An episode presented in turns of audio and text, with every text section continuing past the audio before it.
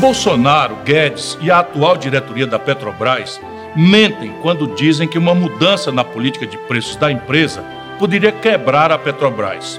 É uma mentira deslavada, uma traição ao povo brasileiro. Vou mostrar agora alguns números que vão deixar os brasileiros de queixo caído. Todo mundo sabe que os bancos brasileiros são os mais lucrativos do mundo, que eles têm lucros absurdos. Mas quase ninguém sabe que de um ano para cá, a Petrobras sozinha teve um lucro maior do que a soma do lucro dos quatro maiores bancos brasileiros. Repito, a Petrobras lucrou mais do que a soma do lucro do Itaú, do Santander, do Bradesco e do Banco do Brasil juntos. Veja os números. De outubro de 2020 a outubro de 2021, a soma do lucro destes quatro bancos foi de 83 bilhões de reais. Sabe qual foi o lucro líquido da Petrobras sozinha nesse mesmo período? 135 bilhões de reais. Como e por que a Petrobras conseguiu todo esse lucro? Melhorou a produção? Não. Melhorou sua tecnologia? Não. Aumentou seu refino? Não. Aumentou sua participação no mercado internacional? Não. Descobriu novas reservas? Não. Simplesmente descobriu uma forma criminosa de explorar o povo brasileiro. Atrelou o preço dos combustíveis ao dólar e, como o preço do barril disparou no mercado internacional e o real se desvalorizou bastante no governo Bolsonaro, os lucros da Petrobras dispararam junto com o dólar.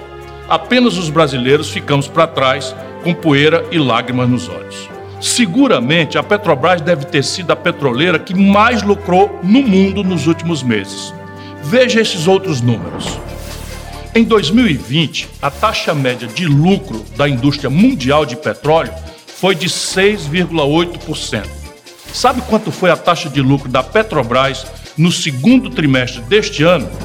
Foi de 38,7%. E o pior, no ano em que mais lucrou na sua história, foi também o período em que menos investiu e distribuiu todo o lucro para os acionistas. Sabe quem pagou esse lucro exorbitante? Foi Dona Célia que deixou de cozinhar porque não tem dinheiro para o gás. Foi o seu Antônio que não pode mais abastecer o seu caminhão. Foi o seu Raimundo que não pode mais pagar gasolina para o seu táxi. Ou tantos outros motoristas de aplicativos e motociclistas de aplicativos. Fomos nós todos que estamos vendo aumento de preço em tudo que consumimos, já que o custo do combustível está embutido em tudo. E por que a atual direção da Petrobras consegue praticar preços tão absurdos e seguir agindo livremente. De um lado, por causa da sua esperteza e ganância. De outro, por causa da cumplicidade, insensibilidade, burrice e fraqueza do governo e dos políticos que o apoiam. A principal esperteza da Petrobras é a seguinte: quando quer exercer privilégios, como o do monopólio e o uso dos recursos do nosso subsolo, se diz e se sente uma empresa estatal. E aí usa o óleo do subsolo como se fosse dela e exerce o monopólio da produção.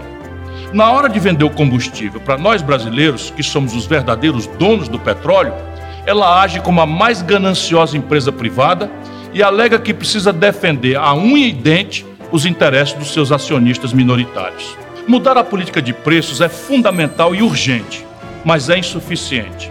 É necessário mudar também a gestão e parte da composição acionária da empresa. Uma coisa está ligada à outra. No próximo episódio, eu explicarei melhor a forma de mudar a política de preços. Mas antes, eu peço que você coloque na sua memória uma sigla: PPI. Repito, PPI.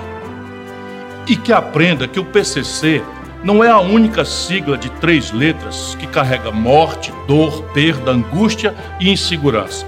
E que você possa entender também que quando a intenção é maléfica, há fortes semelhanças entre uma sigla que lhe ataca com a mão armada, como o PCC, e uma outra que lhe ataca com a mão escondida no seu bolso e no seu futuro, como o tal PPI que Bolsonaro e Guedes estão nos impondo.